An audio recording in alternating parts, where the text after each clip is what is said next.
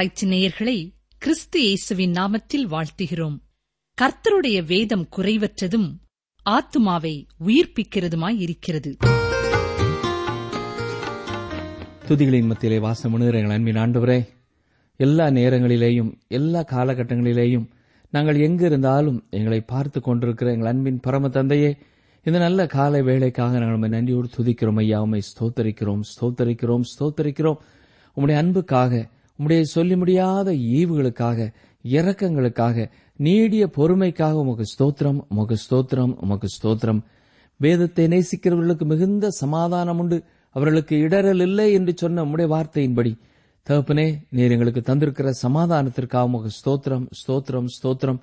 எங்கள் ஒவ்வொருடைய வாழ்க்கையிலேயும் நீர் உமக்குள்ளே எங்களுக்கு கொடுத்திருக்கிற சந்தோஷத்திற்காக உமக்கு நன்றி செலுத்துகிறோமை துதிக்கிறோமை துதிக்கிறோம் ஸ்தோத்தரிக்கிறோம் அப்பா. அண்டவரே இந்த நாளிலேயும் மன கவலையோடு யாராவது இருப்பார்கள் என்றால் அவர்களுக்காக நாங்கள் வேண்டிக் கொள்கிறோம். அவர்கள் கவலைக்கான காரணத்தை கர்த்தர் அறிந்திருக்கிறேன் அவர்களுக்கு இருக்கிற பிரச்சனையை விட இந்த உலகத்தை படைத்த ஆண்டவர் எங்கள் உள்ளங்களிலே வாசமாயிருக்கிற கர்த்தர் பெரியவர் என்பதை உணர்ந்து கொள்ளும் உணர்வுள்ள இருதயத்தை தாரும்.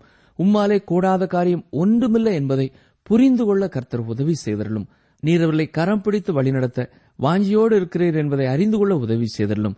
இந்த நாளிலேயும் வியாபாரத்திலே நஷ்டப்பட்டதினாலே துக்கத்தோடு இருக்கிற அருமையான சகோதர சகோதரிகளுக்காக நாங்கள் செபிக்கிறோம். தகப்பனே உடைய பிள்ளைகள் எவ்வளவோ முயற்சி செய்தார்கள். தங்களால் இயன்றதை செய்தார்கள். ஆனாலும் இப்பொழுது அவர்கள் இருக்கிற இந்த இக்கட்டான சூழ்நிலையிலே கர்த்தர் அவர்களுக்கு உதவி செய்ய வேண்டும் என்று சொல்லி நாங்கள் செபிக்கிறோம்.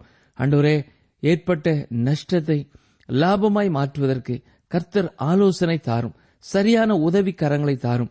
நல்ல வழிநடத்துதலை ஒவ்வொரு நாளும் தர வேண்டும் என்று சொல்லி நாங்கள் செபிக்கிறோம். இந்த நேரத்திலேயும் திருமணமாகி விவாகரத்தினாலே பிரிந்து கிடக்கும் குடும்பங்களை உடைய சமூகத்திலே நாங்கள் படைக்கிறோம். அன்றுவரே விட்டு கொடுக்க முடியாததினாலே பண ஆசையினாலே தவறான நோக்கங்களினாலே பிரிந்து கொடுக்கும் குடும்பங்களை கர்த்தர் சீர்படுத்த வேண்டும் என்று சொல்லி நாங்கள் செபிக்கிறோம். தேவன் இணைத்தவர்களை மனிதனுடைய எந்த தந்திரமும் ஆலோசனையும் பிரித்து விழாதபடி காத்துக்கொள்ளும். அன்றுவரே வானொலி நிகழ்ச்சியை கேட்கிற பார்வையற்ற சகோதர சகோதரிகளுக்காக அவர்கள் குடும்பங்களுக்காக அவர்கள் பிள்ளைகளுக்காக அவர்கள் தொழில் துறைகளுக்காக அவருடைய ஊழியங்களுக்காக நாங்கள் செபிக்கிறோம். கர்த்தர்தாமே அவர்களுக்கு தேவையான கிருபைகளை தாரும் பாதுகாவலை தாரும் பரிசுத்தத்தை தாரும். வாழ்க்கையிலே உண்மை அறிகிற அறிவிலே மேலும் மேலும் வளர கிருபை தர வேண்டும் என்று சொல்லி நாங்கள் செபிக்கிறோம். அவர்கள் எண்ணற்ற மக்களுக்கு ஆசீர்வாதமானவர்களாய் காணப்பட கர்த்தர் காத்துக்கொள்ள வேண்டும் என்று சொல்லி நாங்கள் செபிக்கிறோம். இன்னமும் அநியாயமாய் குற்றம் சாட்டப்பட்டு வேதனையோடு இருக்கிற குடும்பங்களுக்காக நாங்கள் செபிக்கிறோம். நான் செய்யாத குற்றத்திற்காக இப்படி எனக்கு தண்டனை வந்துவிட்டதே என்று ஏங்கிக் கொண்டிருக்கிற நம்முடைய பிள்ளைகளுக்கு இறங்கி அவருடைய நிலைமையை நீர் மாற்றிக் கொடுக்க வேண்டும் என்று சொல்லி நாங்கள் செபிக்கிறோம் அவர்களை யார் யார் தவறாய் புரிந்து கொண்டார்களோ அப்படிப்பட்ட ஒவ்வொருவரும் உண்மையான அவர்களுடைய வாழ்க்கையை நீதியை நியாயத்தை உணர்ந்து கொள்ள கர்த்தர் கட்டளையிட வேண்டும் என்று சொல்லி நாங்கள் செபிக்கிறோம் இந்த நேரத்திலேயும் விவசாய பணியில ஈடுபட்டிருக்கிற எங்களுக்கு அருமையான சகோதர சகோதரிகள் ஒவ்வொருவருக்காக நாங்கள் செபிக்கிறோம் அப்பா. கர்த்தர் தாமே அவர்கள் ஒவ்வொருவருக்கும் தேவையான நல்ல சரீர சுகத்தை தாரும். பலத்தை தாரும். அவருடைய தேவைகளை நீர் சந்திக்க வேண்டும் என்று சொல்லி நாங்கள் ஜெபிக்கிறோம். அவர்கள் விவசாயத்திற்கு ஏற்ற சீதோஷ்ண நிலைகளை அந்தந்த காலங்களிலே கட்டளையிட்டு அவருடைய பிரயாசங்களை நீர் ஆசீர்வதிக்க கேட்கிறோம். இந்த நாளிலேயும் இந்த வாரத்திலேயும் தங்கள் பிறந்த நாளை கொண்டாடுகிற ஒவ்வொருவரையும் கர்த்தர் ஆசீர்வதிப்பீராக. இந்த வாரத்திலேயும் அன்றுவரே பேர்காலத்திற்காக காத்திருக்கிற சகோதரிகளுக்கு நீரே உடைய பலனை தாரும் சத்துவத்தை தாரும் அற்புதமாய் ஆச்சரியமாய் அவர்களுக்கு நீர் உதவி செய்து குழந்தைகளை சந்தோஷத்தோடு ஸ்தோத்திரத்தோடு பெற்றெடுக்க நீர் கிருபை தர வேண்டும் என்று சொல்லி நாங்கள் செபிக்கிறோம். இந்த நாளிலேயும் இந்த வாரத்திலேயும் தங்கள் திருமண நாட்களை நினைவு கூறுகிறவர்களை கர்த்தர் நிறைவாய் ஆசிர்வதிப்பீராக. எங்கள் ஜெபத்தை கேட்டதற்காக உமக்கு ஸ்தோத்திரம் ஐயா உமக்கு ஸ்தோத்திரம். எங்களுக்கு நீர் பதில் கொடுக்கிற தெய்வமாயிருப்பதற்காக உமக்கு நன்றி செலுத்துகிறோம். மீட்பரேசு கிறிஸ்துவின் நாமத்தினாலே மனத்தாழ்மையோடு வேண்டிக் கொள்கிறோம் பிதாவே. ஆமேன். கிறிஸ்துக்குள் பிரியமான சகோதரனை சகோதரியே இசைக்கியல் முப்பத்தி ஒன்று மற்றும் முப்பத்தி இரண்டாம் அதிகாரங்களை இன்றைக்கு சிந்திக்கப் போகிறோம். இந்த அதிகாரங்கள் எகிப்தின் மேல் வரும் தேவ நியாய தீர்ப்பை குறித்த பிரிவை நிறைவு செய்து வைக்கிறது. இசைக்கியல் எகிப்துவிற்காக நான்கு அதிகாரங்களை ஒதுக்கியிருக்கிறது ஆச்சரியமான காரியம்தான். மேலும் ஏசாயா எரேமியா மற்றும் சிறிய தீர்க்கதரிசிகளும் எகிப்தை பற்றி அதிகம் சொல்லியிருக்கிறார்கள். இஸ்ரவேல் தேச வரலாற்றோடு எகிப்தின் வரலாறு பின்னி பிணைந்திருக்கிறது. இந்நாட்களிலே சரீரத்திலே உள்ள முள்ளைப் போல எகிப்து இஸ்ரவேலுக்கு இருக்கிறது. உண்மையிலே எகிப்து வைக்கோலிலே படுத்திருக்கும் நாய் போன்று இருக்கிறது. இஸ்ரவேல் வைக்கோலில் படுத்திருந்த குழந்தையான இயேசுவை ஏற்க மறுத்ததால் வைக்கோலில் படுத்திருக்கிற நாய் கிடைத்திருக்கிறது. நாம் இசைக்கியல் முப்பத்தி ஓராம் அதிகாரத்திலே பார்வோனின் வீழ்ச்சியை குறித்து பார்க்கிறோம். இது ஓமையால் விளக்கப்பட்டிருக்கிறது. பார்வோனையும் குடிமக்களையும் குறித்து இங்கே சொல்லப்பட்டுள்ளது. வசனங்கள் ஒன்று முதல் ஒன்பது வரையுள்ள பகுதியிலே பார்வோனின் மகிமையையும் சிறப்பு தன்மைகளையும் சொல்லியிருக்கிறது. வசனங்கள் பத்து முதல் பதினான்கு வரை எகிப்தின் வீழ்ச்சி ஒரு மரத்தை ஓமையாக கொண்டு சொல்லப்பட்டுள்ளது. பதினைந்தாம் வசனம் முதல் பதினெட்டாம் வசனம் வரை உள்ள பகுதியிலே வீழ்ச்சியுற்ற மரத்தின் மீதான புலம்பலாக எழுதப்பட்டுள்ளது. இதன் காரணமாக உலகத்தில் வந்த பிரச்சனைகளையும் இங்கே சொல்கிறார் இன்று வலிமை வாய்ந்த நாடு வீழ்ச்சியுற்றால் என்னென்ன பாதிப்பு உலகத்திலே உண்டாகுமோ அதே பாதிப்பு அன்று எகிப்து வீழ்ந்ததால் உண்டாயிருக்கும். அது உலகின் சூழ்நிலையில் பெருத்த மாறுதலை கொண்டு வந்திருக்கும். இசைக்கில் தீர்க்கதரிசின் புத்தகம் எவ்வளவு முக்கியமானது என்பதை நீங்கள் புரிந்திருப்பீர்கள் என்று விசுவாசிக்கிறேன். இது தேவனுடைய மகிமையை வெளிப்படுத்தி காட்டுகிறது மட்டுமல்ல நம்முடைய தேவன் பரிசுத்தமானவர் என்பதையும் அவர் பாவத்தை தண்டிக்கிறவர் என்பதையும் நமக்கு காண்பிக்கிறது. தேவன் இரக்கமுள்ளவர் கருணை உள்ளவர் அவர் மனித குலத்தை நேசிக்கிறார். அவர் மனித குடும்பத்தை ரட்சிக்க விரும்புகிறார். வெறும் அழிவை அவர் விரும்பவில்லை. இவை எல்லாமே உண்மைதான். அதே வேளையிலே அவர் பாவத்தை நியாயம் தீர்க்கிறார். நீங்கள் அவருடைய கிருபையான பரிசை புறக்கணித்தீர்களானால் அவர் உங்களையும் தண்டியாமல் விடமாட்டார். இஸ்ரவேலுக்கு நடந்தது இதே காரியம்தான். எகிப்திற்கு சம்பவித்ததும் இதுதான். எகிப்திற்கு தேவன் கொடுத்த வெளிச்சத்தின் அடிப்படையிலே அதை அவர் நியாயம் தீர்த்தார். எகிப்திற்கு தேவன் மிக அதிகமாகவே தன்னுடைய வெளிச்சத்தை கொடுத்திருந்தார் என்று சொல்லலாம். அவ்விதமாகவே அதிக நியாய தீர்ப்பையும் கொடுத்தார்.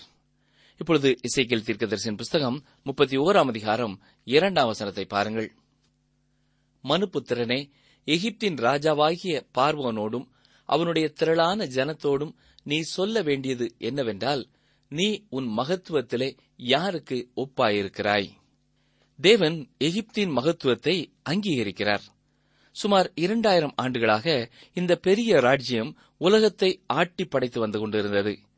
இதை நாம் உலகத்தின் உணவு பானை என்று கூட சொல்லலாம்.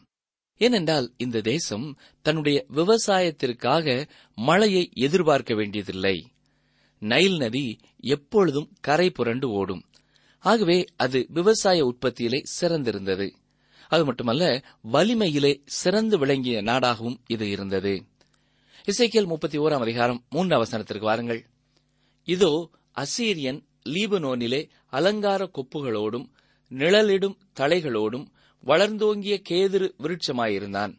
அதன் கிளைகளின் தலைகளுக்குள்ளே அதன் நுனிக்கொழுந்து உயர்ந்திருந்தது. இங்கே தேவன் அசீரியாவோடு எகிப்தை ஒப்பிடுகிறார். அந்த அசீரியா வடதேசத்திலே சிறந்திருந்தது. அது வளர்ந்தோங்கிய கேதுரு விருட்சமாய் இருந்தது ஒரு தனி மரம் தோப்பாகாது. அநேக மரங்கள் இருந்தால்தான் அது காடாக மாற முடியும். அசீரியா மற்ற மரங்களிலிருந்து வெளியே நின்று மற்ற மரங்களை கட்டுப்படுத்தி வந்தது. ஆனால் தேவன் அசீரியாவை கீழே விழ தள்ளினார். இந்த செய்தி பார்வோனுக்கும் அவனுடைய மக்களுக்கும் கிடைக்க வேண்டும் என்று தேவன் எதிர்பார்த்தார். பார்வோனும் ஒரு பெரிய மரம்தான். இதுவும் மற்றெல்லா மரத்தையும் கட்டுப்படுத்திக் கொண்டு வந்தது. எகிப்தின் ஜனங்கள் சிறந்தவர்களாயிருந்தார்கள். இப்பொழுது தேவன் இவர்களை தாழ்த்தப் போகிறார். நாம் இசைக்கேல் இருபத்தி ஒன்பதாம் அதிகாரத்திலே பார்த்தது போல எகிப்து எல்லா ராஜ்யங்களையும் விட அற்பமானதாக மாற்றப்பட போகிறது.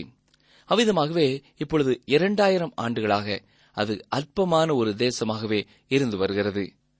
அது மீண்டும் ஒருபொழுதும் உலக வல்லரசாக மாறப்போவதில்லை. வசனம் பத்து பாருங்கள். ஆகையால் கர்த்தராகிய ஆண்டவர் சொல்லுகிறது என்னவென்றால் அது தன் வளர்த்தியிலே மேட்டுமையாகி கொப்புகளின் தலைக்குள்ளே தன் நுனிக்கிளையை ஓங்க விட்டபடியினாலும் அதன் இருதயம் தன் மேட்டிமையினால் உயர்ந்து போனபடியினாலும். இங்கே ஆகையால் கர்த்தராகிய ஆண்டவர் சொல்லுகிறது என்னவென்றால் என்று சொல்லப்படுகிற இந்த வாக்கியம் முந்தின பகுதியிலிருந்து பின்பகுதியை பிரிக்கிறது என்று சொல்லலாம். இந்த பிரிவிலே பார்வோன் மிகவும் பெருமை கொண்டவனாக காணப்பட்டது சுட்டிக்காட்டப்படுகிறது. பெருமை அவனுடைய இருதயத்திலே இருந்தது. அவனுடைய புகழ்பெற்ற நிலை அவனை குருடாக்கியது. ஆகவே அவன் அடையப் போகிற ஆபத்தை அறியாதிருந்தான். பதினோராம் வசனத்தை நாம் பார்க்கும் பொழுது நான் அதை ஜாதிகளில் மகா வல்லமையுள்ளவன் கையிலே ஒப்புக் கொடுத்தேன். அவன் தனக்கு இஷ்டமானபடி அதற்கு செய்வான். அதனுடைய அக்கிரமத்து நிமித்தம் அதை தள்ளி போட்டேன் என்று சொல்கிறார். வரலாற்றிலே அந்த காலகட்டத்திலே மகா வல்லமையுள்ளவன் யார்? நேபுகாத் நேச்சார்தான் இங்கே இசைக்கியல் சாத்தானை பற்றி சொல்லவில்லை. ஏனென்றால் ஏற்கனவே எகிப்து சாத்தானின் கைகளிலேதான் பல நூற்றாண்டுகளாக இருந்து வந்திருக்கிறது. ஆகவே மகா வல்லமையுள்ளவன் என்று சாத்தான் இங்கே குறிப்பிடப்படவில்லை. மகா வல்லமையுள்ளவன் யார் என்பதை நீங்கள் உறுதிப்படுத்திக் கொள்ள விரும்பினால் தானியல் புத்தகத்தை வாசியுங்கள். தானியேல் நேபுகாத் நேச்சாரை நோக்கி பொன்னான அந்த தலை நீரே என்று சொல்லுகிறதில் நேபுகாத் நேச்சாரின் பெருமை விளங்குகிறது இல்லையா? நான் அதை ஜாதிகளில் மகா வல்லமையுள்ளவன் கையிலே ஒப்புக் கொடுத்தேன் என்று தேவன் கூறுவதிலே அது என்பது எகிப்தின் பார்வோனை குறிக்கிறது என்று பார்க்கிறோம். தேவன் அவனை நியாயம் தீர்க்கப் போகிறார். அவனுடைய அக்கிரமத்தின் நிமித்தம் அவனை துரத்திவிடப் போகிறார். இசைக்கியல் முப்பத்தி ஓராம் அதிகாரம் பனிரெண்டு அவசரம் பாருங்கள். இங்கே எகிப்து என்ற மரம் வெட்டப்பட்டது. அது உலகத்திற்கு ஒரு பெரிய அதிர்ச்சியாக இருந்தது. அடுத்ததாக நாம் பதினைந்தாம் வசனத்திலிருந்து பார்க்கிற பகுதி வேத வசனத்திலே ஒரு சிறந்த பகுதியாகும். நீங்கள் வேத வசனத்தை விரும்பி வாசிக்கிற ஒரு சகோதரனாக சகோதரியாக இருப்பீர்கள் என்றால் இந்த பகுதிக்காக அதிகமாக நேரம் ஒதுக்குங்கள். கவனிங்கள் இசைக்கியல் முப்பத்தி ஓராம் அதிகாரம் பதினைந்தாம் வசனம். கர்த்தராகிய ஆண்டவர் சொல்லுகிறது என்னவென்றால் அவன் பாதாளத்தில் இறங்குகிற நாளிலே புலம்பலை வருவித்தேன். நான் அவன் நிமித்தம் ஆழத்தை மூடி போட்டு திரளான தண்ணீர்கள் ஓடாதபடிக்கு அதன் ஆறுகளை அடைத்து அவன் நிமித்தம் லீபனோனை இருளடைய பண்ணினேன். வெளியின் விருட்சங்களெல்லாம் அவன் நிமித்தம் பட்டு போயின பாதாளம் என்று இங்கே சொல்லப்படுவதற்கு ஷியோல் என்ற மூல வார்த்தை பயன்படுத்தப்பட்டுள்ளது. இந்த வசனத்திலே நீங்கள் பார்த்தீர்கள் என்றால் பார்வோன் தோற்கடிக்கப்பட்டு கொல்லப்படுவது சொல்லப்படுகிறது. சியோல் என்பது சில வேளைகளில் கல்லறையை குறிக்கிறதா இருக்கிறது. இங்கே அது காண முடியாத உலகத்தை காண முடியாத பகுதியை அல்லது இறந்தவர்களின் வாசஸ்தலமாக இருப்பதை குறிக்கிறது. கல்லறையில் இறந்தவர்களின் உடல் வைக்கப்படும். ஆனால் அங்கே ஆவி தங்குகிறதில்லை. ஆகவே ஆவி சென்று தங்குமிடம் பாதாளம். சாலமோன் பிரசங்கி பனிரெண்டாம் அதிகாரம் ஏழாம் வசனத்திலே கூறுவது உங்களுக்கு ஒருவேளை நினைவில் இருக்கலாம். இவ்விதமாய் மண்ணானது தான் முன்னிருந்த பூமிக்கு திரும்பி ஆவி தன்னை தந்த தேவனிடத்திற்கு மறுபடியும் போகாததற்கு முன்னும் அவரை உன் வாலிப பிராயத்தில் நினை என்று சொல்லுகிறார். மனித சரீரமானது ஒன்றுமில்லை. அது புழுதியே. சங்கீதம் நூற்று மூன்று பதினான்கிலே சங்கீதக்காரன் இவ்விதமாக சொல்கிறார். நம்முடைய உருவம் இன்னதென்று அவர் அறிவார். நாம் மண்ணென்று நினைவு கூறுகிறார். அநேக வேளைகளிலே நாம் இதை மறந்து போகிறோம். நாம் வெறும் புழுதிதான். புழுதியானது காற்றிலே பறந்து விடுகிறதா இருக்கிறது. அது நிலையற்றது. நம்முடைய உடம்பை பார்க்கும் பொழுது நாம் மண் என்பதை நினைக்க வேண்டும். மறிக்கும் பொழுது இந்த சரீரத்தை மண்ணிலே புதைக்கும் பொழுது அது மண்ணுக்கு திரும்பி விடுகிறது. ஒரு விசுவாசி மறிக்கும் பொழுது அவனுடைய சரீரம் நித்திரையாயிருக்கும் என்ற கருத்தை இயேசு அடிக்கடி தன்னுடைய உபதேசத்திலே கூறியதை நீங்கள் பார்க்கலாம். ஒன்று தெசலோனிக்கேர் நான்காம் அதிகாரம் பதிமூன்றாம் வசனத்திலும் அப்போஸ்தாய பவுலும் மாம்சம் நித்திரையடைவதை குறித்து சொல்லுகிறதை நாம் பார்க்கலாம். ஒரு பாவியான மனிதனுடைய ஆவி எங்கே செல்லும்? அவைகள் சியோலுக்கு பாதாளத்திற்கே செல்லும். அது காணாத உலகம். ஏசு கூறிய ஒரு உண்மை சம்பவத்திலிருந்து இதை நாம் அறியலாம். லூகா பதினாறாம் அதிகாரம் பத்தொன்பதாம் வசனம் முதல் முப்பத்தி ஓராம் வசனம் வரை இதை நாம் வாசித்து பார்க்கலாம். சியோல் இரண்டு பிரிவாக காணப்படுகிறது. ஒன்று வேதனையின் இடம் மற்றொன்று பரதீசி அல்லது ஆபிரஹாமின் மடி. செல்வந்தன் மரித்து பாதாளத்தின் வேதனையான இடத்திற்கு சென்றான். லாசரு மரித்து ஆபிரகாமின் மடிக்கு சென்றான். நாம் இந்த பாதாளத்தின் வேதனையான இடத்தை நரகத்தோடு ஒப்பிட்டு பார்த்து குழம்பிவிடக்கூடாது அது வேறு இது வேறு. சியோல் என்பது மரித்தவர்கள் தங்கும் இடமாகும். இயேசு கிறிஸ்து பரத்துக்கு ஏறின பொழுது அவர் பூமியின் தாழ்விடங்களில் இருந்த பரதேசியை அல்லது ஆபிரகாமின் மடியை காலி செய்துவிட்டு மேலே ஏறிச் சென்றார். இதை இபேசியர் நான்காம் அதிகாரம் எட்டு முதல் பத்து வரையுள்ள வசனங்களிலே பார்க்கிறோம். ஆனால் இந்த சியோலில் வேதனையான இடத்தை இறுதி நியாய தீர்ப்பு வருகிற வரை யாரும் காலி செய்ய முடியாது. வெளிப்படுத்தின விசேஷம் இருபதாம் அதிகாரம் பதினொன்று முதல் பதினைந்து வரையுள்ள வசனங்களை பார்ப்பீர்கள் என்றால் வெள்ளை சிங்காசனத்தின் முன்பு இறுதி நியாய தீர்ப்புக்காக மக்கள் நிற்பதை காண முடியும். அருமையான சகோதரனே சகோதரியே இந்த ஒரு கருத்தை நீங்கள் மனதிலே கொண்டவர்களாக பார்வோன் சியோலுக்கு செல்வதை குறித்து இசைக்கியல் சொல்வதை கவனித்து பார்க்க வேண்டும். இங்கே தேவன் பார்வோனின் சரீரத்தை குறித்து பேசவில்லை என்பதை கவனித்து பாருங்கள். கல்லறையில் சரீரம் வைக்கப்படுகிறது ஆனால் மனிதனுடைய ஆவி சியோலுக்கு செல்கிறது. ஆவி என்றும் அழியாதது. நான் அவ நிமித்தம் ஆழத்தை மூடி போட்டு திரளான தண்ணீர்கள் ஓடாதபடிக்கு அதன் ஆறுகளை அடைத்து அவ நிமித்தம் லீபனோனை இருளடைய பண்ணினேன் என்று வசனத்திலே பார்க்கிறோம். பார்வோன் மறித்தபொழுது முழு உலகமும் அவனுக்காக புலம்பியது. லெபனானும் அழுதது. எகிப்து கீழ்நோக்கி சென்று கொண்டிருந்த பொழுது முழு உலகமும் புலம்பியது. ஏனென்றால் எல்லாருமே அதை சார்ந்திருந்தார்கள். உலகின் பொருளாதாரமும் கூட்டு நாடுகளின் பாதுகாப்பும் எகிப்தை சார்ந்திருந்ததால் இந்த புலம்பல் வந்தது. இசைக்கல் முப்பத்தி ஓராம் அதிகாரம் பதினாறாம் வசனத்தை பாருங்கள்.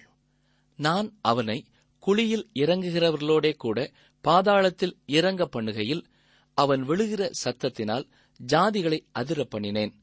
அப்பொழுது பூமியின் தாழ்விடங்களில் ஏதேனின் விருட்சங்களும் லீபனோனின் மேன்மையான சிறந்த விருட்சங்களும் தண்ணீர் குடிக்கும் சகல மரங்களும் ஆறுதல் அடைந்தன. நான் அவனை குழியில் இறங்குகிறவர்களோடே கூட பாதாளத்திலே இறங்க பண்ணுகையில் என்று தேவன் இங்கே சொல்கிறார்.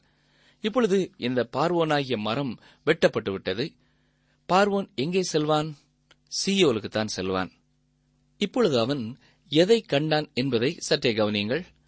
முப்பத்தி ஓராம் அதிகாரம் பதினெட்டாம் வசனம். இப்படிப்பட்ட மகிமையிலும் மகத்துவத்திலும் ஏதேனின் விருட்சங்களில் நீ எதற்கு ஒப்பானவன் ஏதேனின் விருட்சங்களோட கூட நீயும் பூமியின் தாழ்விடங்களில் இறக்கப்பட்டு பட்டயத்தாலே வெட்டுண்டவர்களோட கூட விருத்த சேதனமில்லாதவர்களின் நடுவிலே கிடப்பாய். பார்வோனும் அவன் கூட்டமும் இதுவே என்று கர்த்தராகிய ஆண்டவர் உரைக்கிறார் என்று சொல் என்றார். பார்வோன் சியோலுக்கு சென்றவுடன் அங்கே மற்ற ராஜாக்களும் இருப்பதை கண்டான். அது மட்டுமல்ல அவன் வேறொரு காரியத்தையும் கண்டிருப்பான். மரணத்தில் ஒரு சமத்துவம் இருப்பதை கண்டிருப்பான். அருமையானவர்களே இன்று நாம் எல்லா மக்களையும் இணைத்துவிட விரும்புகிறோம். ஏழை பணக்காரன் என்ற வித்தியாசமோ கருப்பர் வெள்ளையர் அதே போல ஆண் பெண் வித்தியாசமோ இல்லாதவாறு ஒரு சமுதாயத்தை அமைக்க உலகம் முயற்சிக்கிறது. ஆனால் இதுவரை அந்த காரியம் சாத்தியப்படவில்லை. அதே வேளையிலே மரணம் ஒன்றே எல்லாரையும் இணைக்கின்றது சமமாக்குகிறது. அவர்கள் எல்லாரும் கல்லறையிலே வைக்கப்படுகிறது மட்டுமல்ல அவர்களுடைய ஆவியும் ஒரே இடத்திற்குத்தான் செல்கிறது தாங்கள் மிருகத்தைப் போல் மறிக்கவில்லை என்ற காரியம் அநேகருக்கு புதுமையாக இருக்கக்கூடும். சிலர் தாங்கள் மறிப்பதும் ஒரு நாய் மறிப்பதும் ஒன்று போலத்தான் என்று எண்ணுகிறார்கள். அப்படியல்ல பிரியமானவர்களே. மரணத்திற்கு பின்பு வாழ்வில்லை என்று சிலர் நினைப்பது தவறு. இவர்கள் மறித்து சியோலுக்கு போகும்போது அங்கே எல்லாரையும் பார்க்கும்போதே இதை உணர்வார்கள். அங்கே நியாய தீர்ப்பை நம்பாதவர்களும் மரணத்திற்கு பின்பு ஒன்றுமே இல்லை என்று சொன்னவர்களும் கர்த்தரை நம்பாதவர்களும் எல்லாருமே ஒன்றாக காணப்படுவார்கள். இயேசு கிறிஸ்துவை ஏற்றுக்கொள்ளாதவர்களும் அவர்கள் பாவியாக இருந்தபடினாலே அல்ல அவரை ஏற்றுக்கொள்ளாததினாலே அந்த வேதனையான இடத்திற்கு வருவார்கள். அவர்கள் கிறிஸ்துவை புறக்கணித்த பாவத்திற்காக சியோலுக்கு வந்து பின்பு மகா வெள்ளை சிங்காசனத்தின் முன்பு நின்று இறுதியிலே அக்னி கடலிலே பங்கை பெறுவார்கள். இயேசு கிறிஸ்து யோவான் பதினாறாம் அதிகாரம் ஒன்பதாம் வசனத்திலே இதை தெளிவுபடுத்துகிறார். அவர்கள் என்னை விசுவாசியாதபடியினாலே பாவத்தை குறித்தும் என்று சொல்கிறார். அதாவது இயேசுவை விசுவாசியாதிருப்பதே பாவம். அருமையானவர்களே இயேசுவை உங்களுடைய சொந்த ரட்சகராக விசுவாசியாமல் இருப்பது எவ்வளவு பயங்கரமானது என்பதை சற்றே உணர்ந்து கொள்ளுங்கள். இந்த வேத பகுதி ஒரு புதிய பிரிவை ஆரம்பித்து வைக்கிறது. பாவியான மனிதனும் ஒரு இடத்திற்கு நிச்சயமாக செல்வான் என்கிறது. இதை வேதனையான இடம் என்று இயேசு கிறிஸ்து சொல்லுகிறார். இங்கே இயேசுவை ஏற்றுக்கொள்ளாதவர்கள் நியாய தீர்ப்புக்காக காத்திருப்பார்கள். சிலர் இவ்விதமாக சொல்ல நீங்கள் கேட்டிருக்கலாம். நான் தேவனுக்கு முன்பாக தைரியமாக நிற்பேன். ஏனெனில் நான் நல்லவன் நற்கிரியைகளை செய்திருக்கிறேன் என்று சொல்வார்கள். ஆனால் அவர்களுக்காக மறித்த இயேசு கிறிஸ்துவின் பிரசனத்திலே அவர்கள் நிற்கும் பொழுது தங்களுடைய நற்கிரியைகள் எல்லாம் ஒன்றுமில்லை என்பதை உணர்வார்கள். அது மட்டுமல்ல தாங்கள் தேவனை விட்டு விழுந்து போன சுபாபம் உடையவர்கள் என்பதையும் அவருக்கு எதிராக செயல்பட்டவர்கள் என்பதையும் அவருக்காக நிற்கவோ அவரில் பிரியம் வைக்கவோ இயலாமல் காணப்பட்டவர்கள் என்பதையும் உணர்வார்கள். இவர்களை தேவன் எங்கே கொண்டு வைக்க முடியும்? தனக்கு எதிராக கலகம் செய்த ஒருவனை தன்னோடு இருக்கும்படி பரலோகத்திற்கு தேவன் எடுத்துச் செல்ல முடியுமா? அருமையானவர்களே இது வேதத்திலே ஒரு முக்கியமான பகுதி. இதனைத் தொடர்ந்து நாம் இசைக்கேல் முப்பத்தி இரண்டாம் அதிகாரத்திலிருந்தும் சில காரியங்களை கற்றுக்கொள்ள இருக்கிறோம். இந்த அதிகாரத்திலேயும் புலம்பல் தொடர்கிறது. பாருங்கள் இசைக்கேல் முப்பத்தி இரண்டு. இரண்டு மனுபுத்திரனே நீ எகிப்தின் ராஜாவாகிய பார்வோனை குறித்து புலம்பி அவனோடே சொல்ல வேண்டியது என்னவென்றால் ஜாதிகளுக்குள்ளே நீ பாலசிங்கத்துக்கு ஒப்பானவன். நீ பெருந்தண்ணீர்களில் முதலையைப் போல் இருந்து உன் நதிகளில் எழும்பி உன் கால்களால் தண்ணீர்களை கலக்கி அவைகளின் ஆறுகளை குழப்பிவிட்டாய். எகிப்தியர்கள் சிங்கத்தையும் முதலையையும் வணங்கினார்கள் என்று வரலாற்றிலே பார்க்கிறோம். உன் நதிகளில் எழும்பி உன் கால்களால் தண்ணீர்களை கலக்கி அவைகளின் ஆறுகளை குழப்பிவிட்டாய் என்கிறார். பார்வோன் தண்ணீரை கலக்கி விடுகிறவனாக காணப்பட்டான். அதாவது உலகத்திலே பிரச்சனைகளை உண்டாக்குகிறவனாக இருந்தான் என்று பார்க்கிறோம். வசனம் மூன்று பாருங்கள். ஆகையால் கர்த்தராகிய ஆண்டவர் சொல்லுகிறார் நான் வெகு ஜன கூட்டத்தை கொண்டு உன்மேல் என் வலையை வீசுவேன். அவர்கள் என் வலையில் உன்னை இழுத்துக் கொள்வார்கள். உன்மேல் என் வலையை வீசுவேன் என்று இங்கே தேவன் சொல்கிறார் நைல் நதியிலே மீன்களை பிடிப்பதற்காக வலையை போடுவது போல நானும் உன்னை பிடிக்க நைல் நதியின் முதலையாகிய உன்னை பிடிக்க வலையை வீசுவேன் என்று கர்த்தர் சொல்லுகிறார். அதாவது இங்கே அவர் என்ன சொல்லுகிறார் என்றால் நீ இதுவரை அரண்மனையில் வாழ்ந்திராத ஒரு இடத்திற்கு உன்னை இழுத்துச் செல்லுவேன். உன்னுடைய மக்கள் எங்கே இருக்கிறார்களோ அங்கேயே நீயும் இருப்பாய் என்கிறார். அருமையான சகோதரனை சகோதரியே மரணத்திலே ஏற்ற தாழ்வு கிடையாது. ராஜா மக்கள் இந்த வித்தியாசம் இல்லை. அந்த சமுதாயம் சமத்துவமான ஒரு சமுதாயமாக இருக்கிறது. இசைக்கேல் முப்பத்தி இரண்டாம் அதிகாரம் பதினோராம் வசனத்திலே பாபிலோன் ராஜா எகிப்தை கைப்பற்றுவான் என்பதை பார்க்கிறோம். தொடர்ந்து பதினெட்டு பத்தொன்பதாம் வசனங்களையும் கவனியுங்கள். மனுபுத்திரனே நீ எகிப்தினுடைய ஏராளமான ஜனத்தி நிமித்தம் புலம்பி அவர்களையும் பிரபலமான ஜாதிகளின் குமாரத்திகளையும் குழியில் இறங்கினவர்கள் அண்டையிலே பூமியின் தாழ்விடங்களில் தள்ளிவிடு.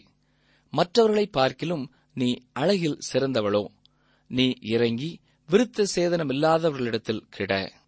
இப்பொழுது பார்வோன் மற்ற ராஜாக்களும் அந்த சீயோலில் கிடக்கிறதை பார்க்கிறான். இசைக்கல் முப்பத்தி இரண்டாம் அதிகாரம் இருபத்தி இரண்டாம் வசனத்தை பார்ப்போம் என்றால் அங்கே அசூரும் அவனுடைய எல்லா கூட்டத்தாரும் கிடக்கிறார்கள். அவனைச் சுற்றிலும் அவர்களுடைய பிரேத குழிகள் இருக்கிறது. அவர்கள் எல்லாரும் பட்டயத்தால் வெட்டுண்டு விழுந்தவர்கள் தானே. இங்கே அசூர் என்று சொல்லப்படுகிறது அசீரியாவை குறிக்கிறது. அது மட்டுமல்ல இன்னும் சிலரையும் பார்வோன் அங்கே பார்க்கிறான். தொடர்ந்து முப்பத்தி இரண்டாம் அதிகாரம் இருபத்தி நான்காம் வசனத்திற்கு வாருங்கள். அங்கே ஏலாமும் அவனுடைய பிரேத குழியைச் சுற்றிலும் அவனுடைய எல்லா ஏராளமான ஜனமும் கிடக்கிறார்கள். அவர்கள் எல்லாரும் பட்டயத்தால் வெட்டுண்டு விழுந்து விருத்த சேதனம் இல்லாதவர்களாய் பூமியின் தாழ்விடங்களில் இறங்கினார்கள். ஜீவன் உள்ளோருடைய தேசத்திலே கெடியுண்டாக்கின அவர்கள் குழியில் இறங்கினவர்களோட கூட தங்கள் அவமானத்தை சுமக்கிறார்கள். அங்கே ஏலாமும் அவனுடைய பிரேத குழியை சுற்றிலும் அவனுடைய எல்லா ஏராளமான ஜனமும் கிடக்கிறார்கள் என்று வாசிக்கிறோம். அவர்களுடைய உடம்பெல்லாம் கல்லறையிலே வைக்கப்பட்டுவிட்டது. ஆனால் அவர்கள் இன்னொரு இடத்திற்கு செல்ல வேண்டும். அதுவே சியோல். காண முடியாத உலகம். பாவியானவர்கள் செல்லும் இந்த இடத்தை வேதனையான இடம் என்று இயேசு அழைக்கிறார். ரட்சிக்கப்பட்டவர்கள் எல்லாரும் ஆபிரகாமின் மடியிலே சென்று அமர்வார்கள். சிலுவையிலே தன்னோடு அறையப்பட்டிருந்த கள்ளனை பார்த்தும் இன்றைக்கு நீ என்னுடனே கூட பரதீசியில் இருப்பாய் என்று சொல்கிற இடம் இதுதான். இப்பொழுது இசைக்கியல் முப்பத்தி இரண்டாம் அதிகாரம் இருபத்தி ஆறாம் வசனத்தை பாருங்கள். அங்கே மேசேக்கும் தூபாலும் அவர்களுடைய ஏராளமான ஜனங்களும் கிடக்கிறார்கள். அவர்களைச் சுற்றிலும் அவர்களுடைய பிரேத குழிகள் இருக்கிறது. அவனுடைய ஜீவனுள்ளோருடைய தேசத்திலே கெடியுண்டாக்கினவர்களாயிருந்தும் அவர்கள் எல்லாரும் விருத்த சேதனம் இல்லாதவர்கள் பட்டயத்தால் வெட்டுண்டு விழுவார்கள். இந்த வசனத்திலே நாம் பார்த்த நபர்களை பார்வோன் சியோலிலே பார்த்தான். அடுத்ததாக இருபத்தி ஒன்பதாம் வசனத்திலே ஏதோமையும் பார்வோன் பார்த்தான் என்பதை நாம் பார்க்கிறோம். இப்பொழுது எசேக்கியல் முப்பத்தி இரண்டாம் அதிகாரம் முப்பத்தி இரண்டாம் வசனத்தை பாருங்கள். என்னை பற்றிய கெடியை ஜீவனுள்ளோர் தேசத்தில் உண்டு பண்ணுகிறேன். பார்வோனும் அவனுடைய ஏராளமான ஜனமும் பட்டயத்தால் வெட்டுண்டவர்களிடத்தில் விருத்த சேதனம் இல்லாதவர்களின் நடுவே கிடத்தப்படுவார்கள் என்கிறதை கர்த்தராகிய ஆண்டவர் உரைக்கிறார் என்று சொல் என்றார். இசைக்கியல் மட்டுமே இந்த காண முடியாத உலகமாகிய சியோலை பற்றிய சில குறிப்புகளை கொடுக்கிறார். நாம் இதை பற்றிய அதிகமான காரியத்தை வேதத்திலே மற்ற பகுதியிலே பார்க்க முடியவில்லை. ஆகவே நாம் இதை கொண்டு பெரிய ஒரு இறையியல் தத்துவத்தை உருவாக்க முனையக்கூடாது. நாம் இதை குறித்து இவ்வளவு அறிந்தால் போதுமானது என்று தேவன் எண்ணினபடினாலே நமக்கு இவ்வளவு காரியத்தை வெளிப்படுத்தியுள்ளார். நாம் இதை இன்னமும் குளிதோண்டி ஆராய முயற்சிப்பது சிறந்ததல்ல. நாம் தெரிந்து கொள்வதற்காகவே தேவன் எஸ்ஐக்கியல் மூலமாக வெளிப்படுத்தியிருக்கிறார். எனக்கு பிரியமான சகோதரனே சகோதரியே தேவன் நமக்கு வேதத்திலே வெளிப்படுத்தின காரியங்களுக்கு நாம் கீழ்ப்படிய வேண்டும். அவர் மறைவாக வைத்திருக்கிறதை நாம் தேடி தேடி நேரத்தை போக்குவதை விட்டுவிட்டு ஆண்டவர் நமக்கு வெளிப்படுத்தியிருக்கும் காரியங்களுக்கு கீழ்ப்படிந்து அவருடைய சத்தியத்தை வாசித்து அதை விசுவாசித்து தொடர்ந்து அதன்படி நடக்க நம்மை அர்ப்பணிக்க வேண்டும். நீங்கள் தொடர்பு கொள்ள வேண்டிய எமது முகவரி வேத ஆராய்ச்சி டி டபிள்யூ ஆர் தபால் பெட்டி எண் நூற்று முப்பத்தி நான்கு திருநெல்வேலி இரண்டு தமிழ்நாடு. எங்கள் தொலைபேசி எண் தொன்னூற்று நான்கு நாற்பத்தி இரண்டு இருபத்தி ஐந்து இருபத்தி ஆறு இருபத்தி ஏழு. மற்றும் ஒரு தொலைபேசி எண் ஒன்பது ஐந்து எட்டு ஐந்து நான்கு ஆறு பூஜ்ஜியம் நான்கு ஆறு பூஜ்ஜியம். எங்கள் இமெயில் முகவரி Tamil DTP at radio eight eight two dot com